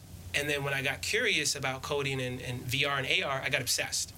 And when I get obsessed, it's over. So I, I, one one, one thing yeah, one thing led to another, and um, I mean to, to understand the story. After um, I felt like, you know, I said, you know what, basketball's unbelievable. I've seen a lot of my friends, they're still fighting the battle of going overseas and playing. They're 33, 34, 35. And then when they come back, I don't know what they're going to have or what. I said, you know what, I can't live that life. Yeah. I want to build something, you know, that's that's on the ground that's fertile mm. that I can then either create a platform and create a level for other people. So, mm. um, what the basketball, I started first building the entire UX UI, which is user experience, user interface, mm-hmm. to connect trainers and clients around the country to each other. So I mm-hmm. did that on the side, and I said maybe I can do this. I got all the way to the end with my team, scratched the entire project mm-hmm. mm. oh, okay. at the end because I was like, I did some more research. I said, this is a very bloody area. Too many people are in this app world doing this. I'm not doing this. Right. That pivoted me into VR.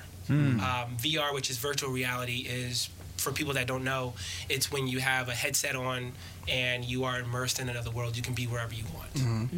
Um, AR, augmented reality, is you can still be in the same room, but I can still communicate and interact with things that are around me. Um, so I got into VR. We ended up trying to build a virtual reality, our own virtual reality fitness headset. And I was like, you know what? I was going to go to Shenzhen and you know go back and forth. I said, this is not going to happen. We scratched that too. I ended up going to MIT, which just changed a lot, a trajectory of everything. I ended up going to MIT for a hackathon. Hmm. And for anyone that doesn't know what a hackathon is, it's basically like you come into an area, you can stay for three or four days, and you just build. Hmm. You code, you design, and then there's prizes. Hmm. But a lot of oh, these things are are very prestigious schools, but they're very not talked about Right. at all. Right. And MIT threw one. My friend said, "Hey, you know, why don't you just try going?" And I'm like, "All right." I, uh, I mean, you know, they, I, Yeah. I you know, applied. I, I got in. I was like, "I'm not gonna go." Right. She was like, "Go, like, you know, just go. It's cool." And I was like, "All right, I'll go." Um, I ended up going. I got um, hit up on the Facebook page, and they were like, "Hey, I see you in VR. You know, like, you want to start a team because you have to start teams when you go out there." So one dude that I met, Peter. Um, I won't say his last name, and then we went. I went to the the hackathon. We ended up meeting three other people. Um, you know, unbeknownst to me, we ended up winning. One, we went. Uh, it was a 700 people, 52 teams. We were one of the winners. We won best five. So we built a software product to help elderly patients get out of bed in VR, and we did that in about uh, 72 hours. Wow. Yeah, and that kind of for me, um, who kind of pushed me in the direction of, hey, I'm okay with this. I'm all right. Um, and for anybody kno- knows, if you're a basketball player, you win at anything. You, hey, it's like you walking around like, what up? uh-huh. I know, I know that very well. I did that. winning, the, winning the shooting game in practice, it don't matter. we did that. On the So I man. think, and I think that's, and I think for me, um, my biggest thing is I wasn't just a basketball player. Um, I was actually pretty good. So I mean, I was thousand point scorer in high school, thousand point scorer in college. My brother was a thousand point scorer. My sister was a thousand point scorer. Wow. Only family in Rockland County to have over a thousand points in three years in the same exact school. I school. see you Wow. McNair. Okay. McNair. So do y'all need to play? McNair versus Waller. I think we need to have a game. What's good? I'm just saying. I'm What's good? I think I'm okay. Because when you're saying that, I hear Mike over there like, mm. My, uh, He's like, that's, that sound cool. you like that?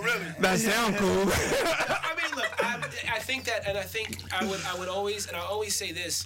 Um, I, I, I kind of bring it back, and I know it's like kind of, I guess, kind of cheesy or a little unorthodox, but I remember that movie uh, with um, Will Smith and I Robot, where he said, where the robot said that I think my maker made me to destroy you.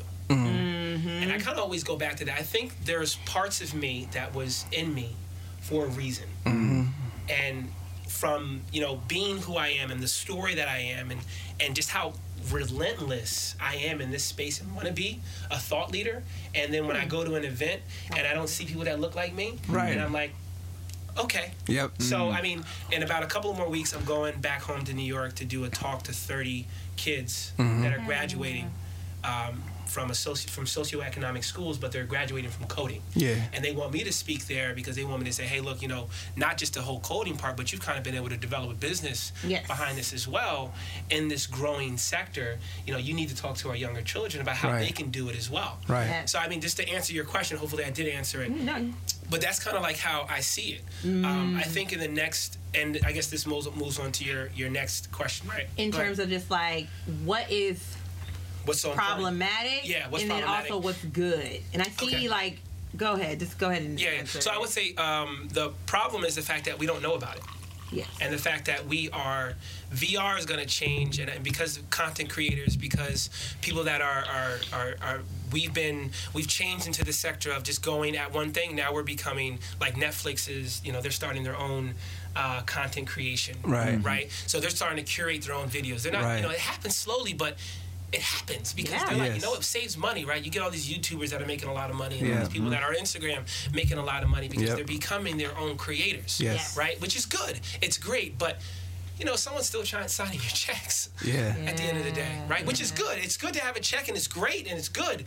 But I say, okay, what else? Right. What else can we do, right? Right. And I think in this space, because of how big it is, and because people don't know it like us, we just, you know, we'll get on and we'll just download an application and we'll use it, right? We'll give them our data, we will give them our, we'll give them our lives, and but we won't create off of it. Mm-hmm. Right. And to me, that's upsetting. Yes. So I, you know, I'm like, you know what? I got to tell more and more people about this. I have Mm-hmm. to inform more people about AR and from, I mean, you guys, I mean, from AI and machine learning and computer vision, the things that are going to change our and have been changing our our life single handedly. Mm-hmm. Um, so that's the way I see it. So I want to kind of I want to kind of back up a little bit and go back into just your journey into this industry because I think that that's a big point for a lot of people right now, knowing how important that tech is and knowing all the knowing that there's a lot of things going on but not knowing what they are and not knowing how to get into it. Mike, for example, uh, mentioned very recently that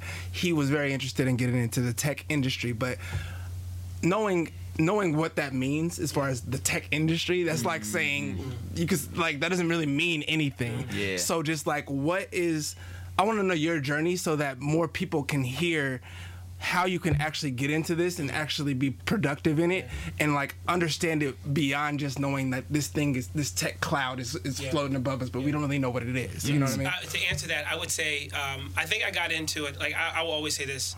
Um, I was having this conversation with a VC actually last week.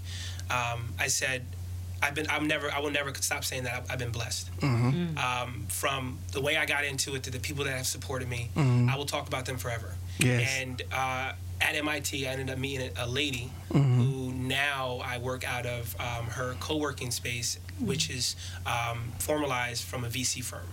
Uh, so he runs a $100, 200 million dollar firm right next door. Right. And you know, being in that space, being around those people. I mean, and he only really invests in VR, AR, AI. You know, he you know, he only really invests in these type of areas. The cards I've been held, dealt, Right. right? As we get down to Absolutely. it, I have to then have those cards out and say, you know what? I always would say this: some people mess up because we don't realize we're getting lucky. Exactly. We weren't prepared Yeah, to ha- know how to 100%. respond. Exactly. Yep. Some of us are so cynical to Yeah. the point where we're like, oh, that can't happen. Right. Oh, I'm all right. I'm Right. okay. I don't need Nah. that. No, no. We mess up because we don't realize we're getting lucky, Right. and we don't actually take advantage of the things that we need to take advantage of. Mm-hmm. And I feel like so. I, I would say e- to answer that question. You know, my journey to get into it was after MIT. I ended up. I was supposed to be actually moving to LA, Mm-hmm. um, but when we started, I ended up hiring two people from the MIT team and say, "Hey, look, let's just work on some more AR stuff. This is what I kind of see." Right. Uh, which rolled into more and more ideas. And then uh, my uh, friend that you know is in that studio now, she says, uh, are you, "You're so you're coming to SF?" And I was like, "Yeah, I'm, I'm, I'm not going to LA." She was like, "You're flying into LA though?" I said, "Yeah." She was like, "Stay there. Mm-hmm. I want I want you to go to CES." So I ended up mm-hmm. coming, flying in, taking all my stuff, going to Vegas Right. in January for a week. Right. Mm. And she actually introduced me to everyone Yeah. Mm. and she was like, "Look, this person." She was, and she looked at me. I'll never forget this. Uh, probably gonna give me chills.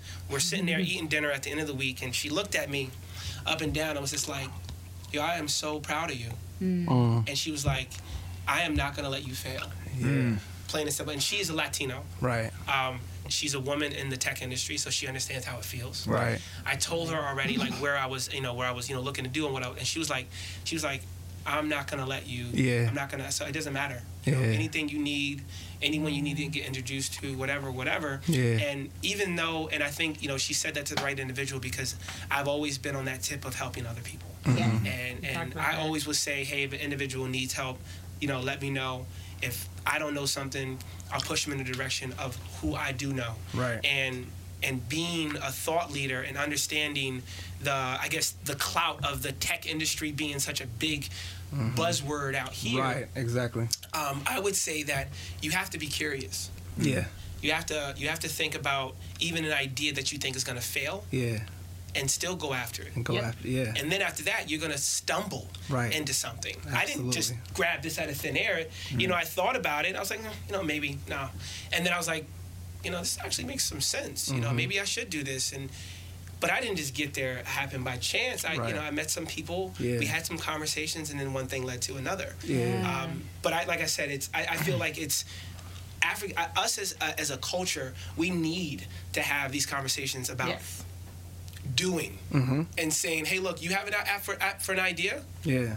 Why are you not doing it?" Go for Right. it. You can't. anything it- that you want to do just make it happen just Yeah. be about it and like Yeah. i appreciate the fact that like you highlight like helping other people because you also highlight how others have helped you Absolutely. and you highlight within your story like i took this risk and everything it sounds very cliche but it's like the alchemist the universe will conspire on your behalf to Right. let everything Very fall true. into place And the thing And- to add to that, real quick, I'm sorry Mm, no, to you're cut you fine. off, but uh, you have to be prepared for that opportunity Yes. because a lot of opportunity comes your way. But if you don't have the belief in yourself or Mm-hmm. or just are prepared to receive that opportunity and capitalize on it, Thank then you. it'll pass you by. So a lot of things happen, and you know, people think that they're held back and don't have opportunity and aren't able to do things. But what they don't realize is that yeah, a lot of things came your way, but you weren't ready to receive. Mm. you got to get your mind right Yeah. to like it's all about the perception 'Cause Yeah. it may not look like it but if you can see where like the gems are it's there Mm-hmm. and so michael you've offered so many great just gems of truth and knowledge and Shit. i really hate that like our conversation has to stop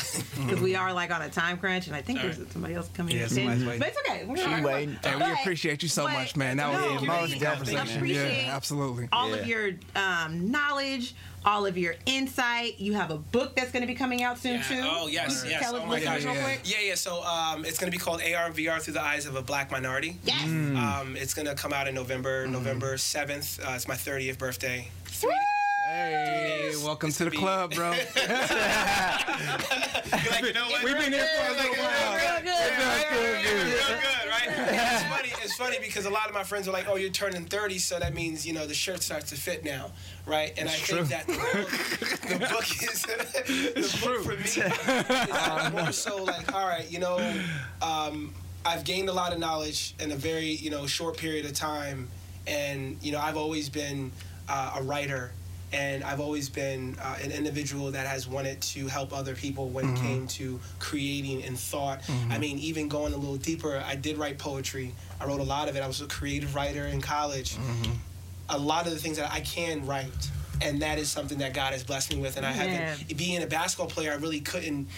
You know, a lot of my friends that are going to listen to this that are basketball players they probably didn't know that about me hmm. you know from poetry to, to hmm. creative writing a lot of my friends don't know that side of me because i didn't allow them to because i was too busy beating them on hmm. basketball Right. so i had to kind of, I had to kind of like say Say I that. kinda- that. I had, you know but now Let them know. but now with the book, I feel like you know what, um, I'm, I am a person that wants to go against the status quo. Like I like Kanye and I respect him, and he goes about it in very different ways, which Right. is okay. That's his way. He has millions of dollars, Right. and that's okay. But my thing is like, hey, I'm gonna try my best to do what I can in this field Mm-hmm. that's very treaded of water because I, we get in like oh, I can't do that because you know I'm not a coder or I can't do that because of, of this Putting a and that. limit on yourself. Right. Exactly. And you shouldn't Exactly. do that. Right. And you True. know, one thing Oh. is we're we, we have to like wrap up. But Yeah, but I just want him to say what the name of the book is and when it's coming out again. Oh, A, uh, AR, AR and VR AR through and the VR. eyes of a black minority. Oh, November okay, for sure. November 7th. And for people sure. can Okay. find out more about you on michaelmcnair.com and your handles. Or, MichaelAMcNair.com. And it is, if you want to find out about the book, there should be something up there that says book launch. If you want to find out more about the application, if you want to sign up about the application, go to Unicorn AR Company, which is on my site as well. We're launching our beta. We have a beta group. In about two weeks, you see um, SF is going to be in our Slack group. LA is going to be in our, is already in our Slack group. Um, New York and Boston, we already have a Slack group that's up. So if you do want to get into beta, if you do want to jump on the application, send me an email. And I'll make sure I put you in our Slack group Word. so that you can be the first to try out the application before Word. we start rolling it out. Absolutely. I want to talk to you about the blockchain stuff too, but we can take it. Oh. Yeah. Michael, like, thank you again for, you know, offering all of your greatness to this episode. Yeah, man. You're definitely Thank going to you. come back. so just know that. I, I want to say I appreciate you guys. I mean, uh, the it's it's been unbelievable. Um, I've you know spoken on several other things, and you guys are you know from the wine and the conversation. I know that kind of breaks the mold a little bit. Anyone that said if you would have told me that we were gonna have wine here, I would have been here at seven o'clock. but you didn't say that. I came back with my coffee, like you know what? That's what we my do at the coffee. Seeds. I need this wine. That's what we do with the Seed You Sow podcast. and anyone out there that's Libations aplenty. everyone, everyone out there that's listening, I mean, you know, it's you, you, all of you guys are, have unbelievable stories. You have unbelievable things to, to give, and you know, from using you know this platform and then transferring this platform to other things that you guys do. You know, you guys, I already know. I don't even got to say anything. You're going to transfer that energy to so many other things, and Yes. from being positive, and you know, play, from basketball to all the other things that you guys are doing. I mean, you got your po- you know, all that stuff next. It just it's a it's a it's a it's a captive audience that people that are going to listen to you, and, and I love it. And I, like I said again, thank you so much. I always say namas- namaste. Yes. Uh, Michael McNair, example of you do not need to be boxed or limited. You can be anything that you want to be plus more. Mm. And all of us sitting here are that too because we Yep. wear multiple hats. We should Yep. call ourselves the Mad Hatter Production. Did we talk about that I like time? that. Let's do that. I feel like we did that one time. yeah, like let's write that there's down. different hats I wear, you know. Sure. Writer, podcast, you know, AR, you know, educator, There you know, all different things. Yeah, ah, great conversation. Mm-hmm. We're gonna segue into reading. It's good for the soil. We're gonna be a little quick with this, but we're still gonna, you know, get through it. As you guys know, we say every episode, um, you need to read. At one point in our country, black people we couldn't read, and I, I had a revelation just real quick. The reason why books, in my opinion, are so awesome and great it really takes a lot of discipline to sit down and like write out your thoughts mm. like cohesively and just put it out there. And like for some people it just comes naturally. For others there's like the research the thought the mind or whatever behind it. But there's something about that written word that is just so powerful. And also what's powerful about the written word everything starts out with a plan to some degree anyway, and you have to write that down. So, books are awesome, you guys. And so, every episode, you know, we're gonna highlight a couple of books. Who wants to go first? I'll go first. Go, Um, the book that I brought in today, as usual, I try to match my book to the conversation that we had. And uh, this gentleman right here was probably one of the beginning artists that got into the classroom. Tupac Shakur, and it's the rose that grew from concrete, and it's a book that is uh, like a compi- compilation of poetry that he wrote. And as usual, real quickly, it says that it's written in his own hand at the age of 19. They embrace his spirit, his energy, and his ultimate message of hope the rose that grew from concrete. Um, J. Cole, in the verse that we talked about today, also talked about uh, the young kid that passed away in that verse as a possible rose that grew from concrete. So, uh, the, wor- the rose that grew from concrete by Tupac Shakur. All right. I never read that. I heard about it, but I've never read it. I think I need to do that. I read part of it. I think I read like half of it, but Um, I never really did it. I'll go next. So in the spirit, I, I did like you, Michael. I was thinking about um, the episode today, and then with Childish Gambino, "This Is America." This book entitled "Our America," which was written by LeAlan Jones and Lloyd Newman. Um, I got this in grad school. Shout out to my colleagues uh, Todd and Jared, who taught um, an African American literature course. And what they would do is they assigned to the students this book, and they would have to write an essay where they would make a soundtrack with like songs in relation to this book. And this book is about two um, young people growing up on the south side of Chicago. It is packed with a lot of emotion. There's a lot of rawness in it, and it's very authentic, and it will really grab at like your emotions, but it really connects with what's going on, and it really connects with the song itself because it's talking about the systems, the structure, and what it's like to actually be living in that time, which is going on right now. So it's a great book, and when I was going through my bookcase today, I was like, oh my god, I almost forgot about this one because I read it once back in grad school, and I was like, I'm gonna reread this. So Our America, um, LeAlan Jones and Lloyd Newman. And then also, I want to highlight really quick um, because, as you guys may know, I don't think I've officially announced it on the podcast. We'll get a chance to make it more official. But my three plays are going to be public. That's right. Um, we're having a That's release right. party on Yes. June 9th. Yes, we at are. the Neighborly Say it in Berk- again. Berkeley. We're gonna Yes, have we art, are. We're gonna have music. We're gonna have your boy on the stage. you know what I'm saying? Revamping my old character Nico from back in the day. Yes, I'll be in the building. It's gonna be so fun. Oh my god, I can't. Yes, Damon will be reprising his role as Nico because we'll be reading a scene from each play. It's gonna be dope. It's gonna be cool.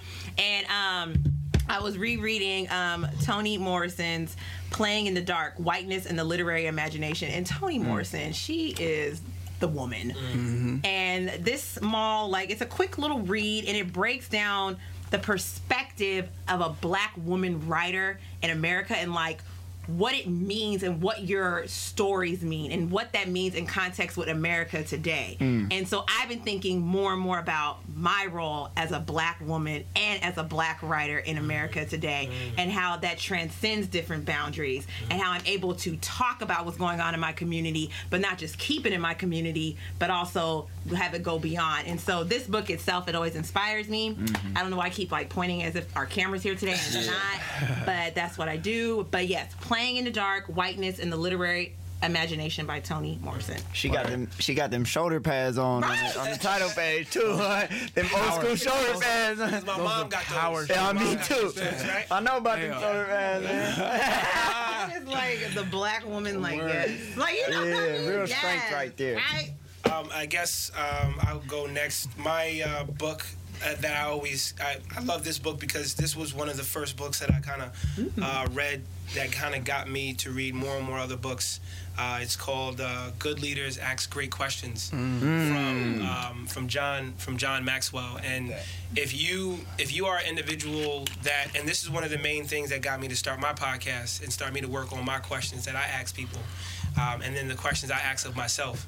So like I feel like if you change the question, you can change the narrative. Yeah. and you can mm. change the people that are around you. Because if you start questioning the people that are around you, you know things change. I mean, people change, right? Yeah. Oh, why are we doing this, or, or why are we not doing this, or why ha- why didn't you speak up when you should have? So mm. everything is based off, to me has been based off of questions that I've asked, not just of my friends or the people that I'm not friends with anymore, but the friends mm. that I do have now. Um, and this is a unbelievable book and when i read i go in and i really like study.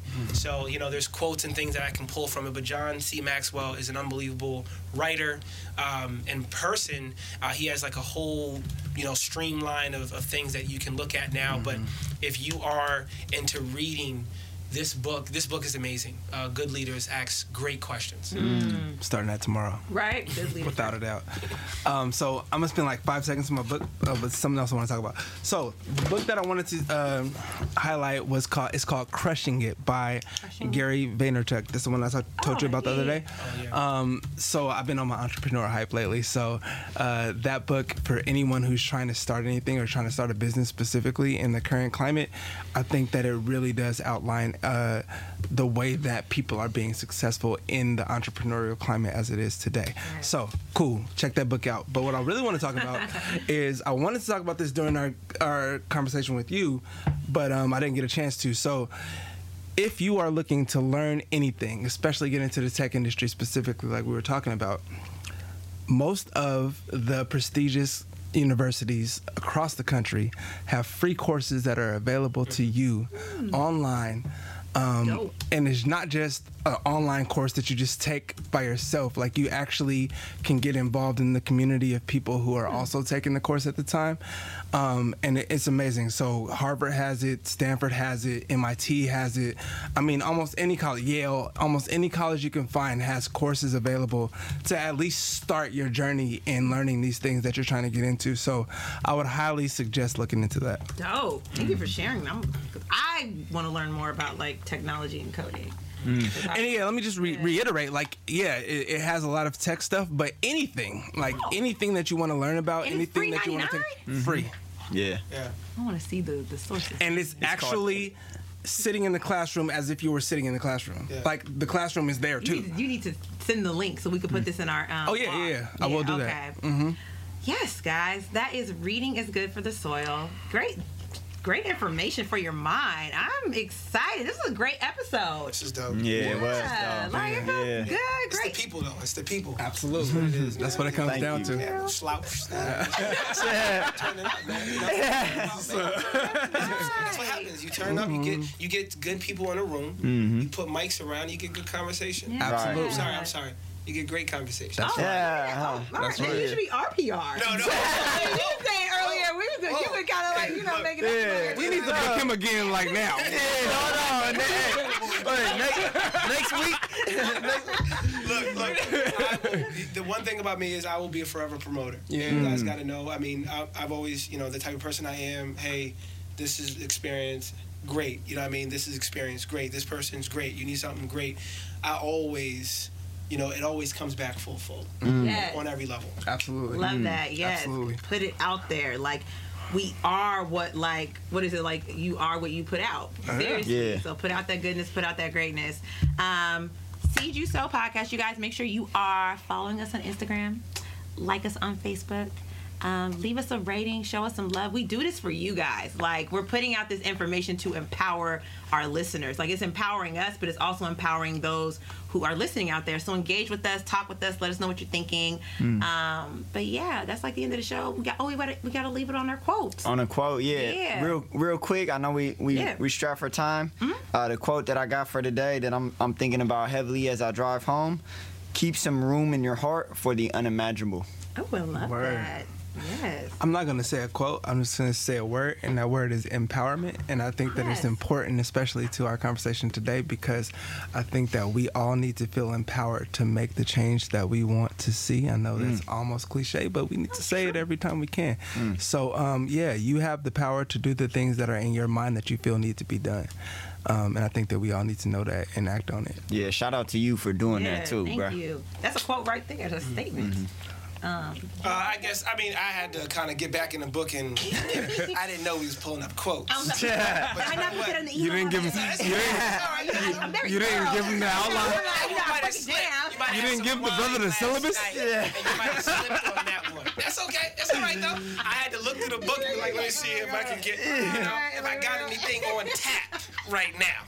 Um, I'll just say this, I guess, from the book. Uh, Samuel Johnson said, uh, "Almost every man wastes part of his life in attempts to display qualities he does not possess." Oh, hey man, he rose to the You came through. Yeah. You came through. I try, to, I try to always rise to the occasion, As we all should. even if I don't get the quote in my. Don't come for me. I didn't say it. It's all good, brother. It's all good. That's all love. It's all love. Amazing show, man. I'm gonna keep it real amazing show, simple. In the spirit of empowerment, in the spirit of going after what we believe, Pablo Picasso said it best, in my opinion.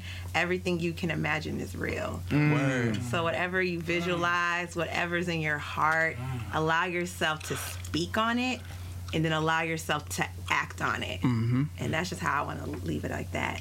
So yeah, we are the Seed You Sow podcast, guys. Tune in with us every Sunday.